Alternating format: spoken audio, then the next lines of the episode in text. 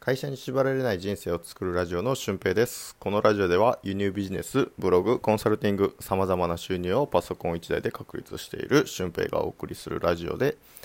会社に縛られないためのノウハウや思考方法についてお話ししています。えー、今回は、えー、本気度を試されるということについて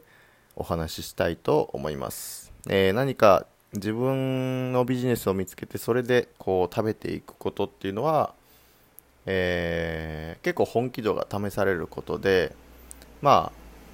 あある程度の努力ってやっぱり必要だと思うんですよね。うん、で僕もそうですけど、まあ努力は結構しましたね。というか今もこうしていますね。で世の中でこう発信活動をしている、えー、ビジネス系の方とかもすごく努力をしていると思いますね。うん、なんか結構こう情報発信してる人の印象って、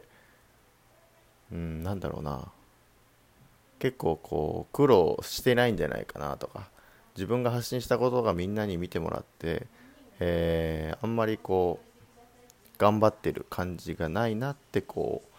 思う方もいると思うんですけど、そのためのこう文章の工夫とかも絶対されてるし、相手がこう何を求めているかっていうのも分析して発信してると思うんですよね。うん、で、まあ、そこでのこう本気度って必ずこう試されます。で、まず第一のこのビジネスを始めてもやめてしまう人の、あの第一関門っていうのは、それで食っていこうというこう気持ちがなければ、えー、毎月じゅうまん稼げればいいなとこう思ってる人と思ってこう始めたにもかかわらず、あやっぱりいいやみたいな、今の仕事、まあ、忙しいし、えーまあ、ある程度安定してるしいいやって言ってこうなんか言い訳をつけて逃げてしまう人とか、だからそこの本気度って結構試されるんですよね。うん、別にこう今までのままでいいやっていう方は、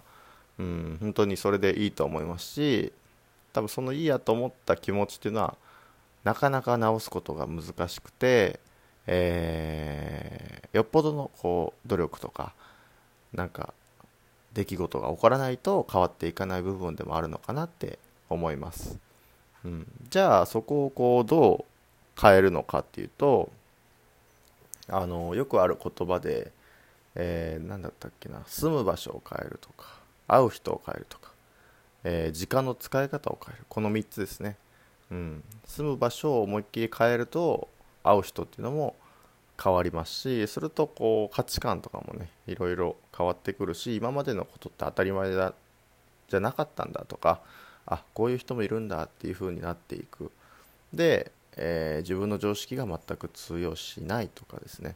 でそうするとどうなるかっていうと、自分の時間の使い方が変わる。えー、帰宅した後にすぐにこうテレビをポチッとつけて、なんとなくダラダラする時間を過ごしていたのが、えー、なんか携帯でニュースを見て情報を得たりとか、何か エスエヌエス で一つ投稿してみるとか、えー、すぐにブログを書き始めるとか、輸入ビジネスで販売できるようなものを探してみるとか、そういう行動にこうなってくると思うんですよね。うん、そこがこう変わってこないと、なかなかそれで収入を上げることとか、ましてやそれで食べていくことっていうのは、うん、結構難しいんじゃないかなって思います。僕自身も結構こう何回も壁をにぶち当たって、何か壁をクリアしたら次の壁が現れての繰り返しなんですよね。だからこれで安心だ OK っていう止まったところがあんまりなくて、えー、どこかでちょっと頑張ってる部分はありますね。もちろんその輸入ビジネスとか作業時間はすごい短くなって、もういちにちいちじかんとかぐらいのレベルでやってるんですけど、うん、それでもこう何かいい方法がないかなっていうのは常々考えてますね。うん、それがこう新しい何か別のことを、別の輸入関連の、まあ、物販系のビジネスを新たにしていこうと思うんですけど、そういうことにつながったりとか、えー、いろいろこう変わってくるわけですよ。でそれってやっぱり僕が本気でそれで独立して、えー、今後もこれで本気でやっていこうと思ってるからなんですよね。うん、でそれをやらない時っていうのは多分何か別のことに本気になって別のことで生計を立てることができると、もしかしたら物販はやらないかもしれないです。うん、でもやっぱりこう安定的な収入を得られるこう固いビジネスなので僕は好きですし、うん、なんか副業としてはすごくぴったりなのかなと思って、えーまあ、サラリーマンの方とかには進めてますね。うん、まあ毎月じゅうまんえんの利益がコンスタントに入ってくるってなるとやっぱり結構嬉しいですよね。うん、しかもこう下ろすところができるともっともっと利益がもらえますし、うんまあ、そういう可能性が広がってるビジネスなので、でライバルとしてもやっぱり結構辞めていく人が多くて、えー、未だに売れ続けていますし、うん、廃れてはないですね僕の場合は。むしろこうポジションが上がっていって、えー、利益率とか利益額っていうのは前に比べて上がってると思いますね。うん、しかもこう直接取引ができるようになってきたので、それもこう一つ自分が卸業みたいな、小売販売卸業か卸業みたいな感じで、えー、できるようになるっていうのも一つの強みじゃないかなって僕は思ってますね。うん、結局これは本気で僕がやり続けた結果であって、本気でやっていない人っていうのは何か別のことにまた手を出してそっちがおろそかになって、まあ、そっちで別のことでうまくいってるのかもしれないですけど、うん、まあそうですね、本気度って試されますよっていうことですね。で本気度で言えば僕最近こう運動がてらに鉄棒してるんですけど、この僕が住んでるすぐ近くに山があって、まあ、じゅうごふんぐらいで登れる山なんですけど、その山の上に鉄棒があるんですけど、鉄棒鉄棒どっちだまあはいいんですけど、えー、そこにこうはちじゅっさい近くになるおじいちゃんがいて、えー、その方が結構ぐるんぐるん回るんですよ。まあ、大車輪とまではいかないですけど、懸垂逆上がりっていってあの勢いをつけない逆上がり、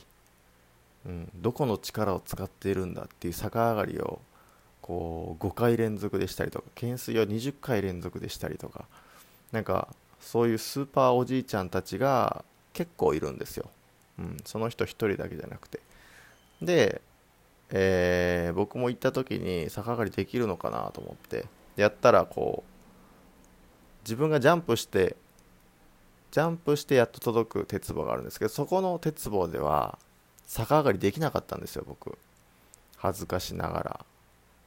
うん、でやり方もわからなければどこの筋肉を使うのかもわからないと。でもこうはちじゅっさいのおじいちゃんができている。しかもそのおじいちゃんがやり始めたのはろくじゅっさいの時からなんですよね。うん、ろくじゅっさいの時は懸垂がいっかいもできなかったって言ってるおじいちゃんで、うん、そこからできるようになるんであれば僕も絶対できるなと思ってこう結構通い詰めたんですよ。いっしゅうかんにいっかいとかよっかかんにいっかいとか、えー、筋肉痛が取れたら行くみたいな感じにしてて、なんと昨日、えー、ろっかい懸垂逆上がりがろっかい連続できるようになってたんですよね。これも結構本気度試されますよね。うん、まあそのかかった期間はまあおおよそにかげつぐらいですかね。うん、まあコロナで運動しないといけないなと思ってそうやって出かけるようになって、えー、にかげつぐらい経ってのろっかい連続、これは結構嬉しかったですね。うん、本気でやった回があったなっていうぐらい嬉しかったですね。うん、まあここであのまあ鉄棒で食っていくわけじゃないですけど僕は、うん、僕は鉄棒で食っていくわけじゃないんですけど、こう一つのことにこうね本気になってやれる人っていうのはそうやって鉄棒でも本気になれることができるし、まあ別のことをしても結構本気でなることができるんですよね。で実際鉄棒するときも YouTube でやる方を見つけたりとか、どこの筋肉を使うんだろうっていうのを真剣に考えたりとか、えー、まあいろいろしたんですよ。いろいろなトレーニングをね、独自のトレーニングを作ってみたりとかいろいろしたんですけど、まあ何を目指してるんだっていう感じなんですけど、あのまあそういうことをすると結果、えー、懸垂逆上がりがろっかい連続できるようになっちゃうんですよね。うん、でそういうこう目的にコミットするための努力の方法を知っている人っていうのは別のことをしてもその努力の方法を見つけ出す力が、えー、身についているということなので、うん、僕のこうさらに自信になった出来事でもありますし、あのー、これからまたいろんなことに挑戦していって、それがこう完成していくたびにそれを思うんじゃないかなって思います。まあ、そのたびにこう一個一個に対する本気度っていうのは、えー、ものすごい集中力でものすごい短期間でできるようになるとか、多分そういうふうなことにつながってくるんじゃないかなって思ってますね。だからこう鉄棒一つとっても、えー、無駄なことじゃないし、まあシンプルにこうすごいですよね。うん、なんか急にそれができたら面白くないですか。うん、っ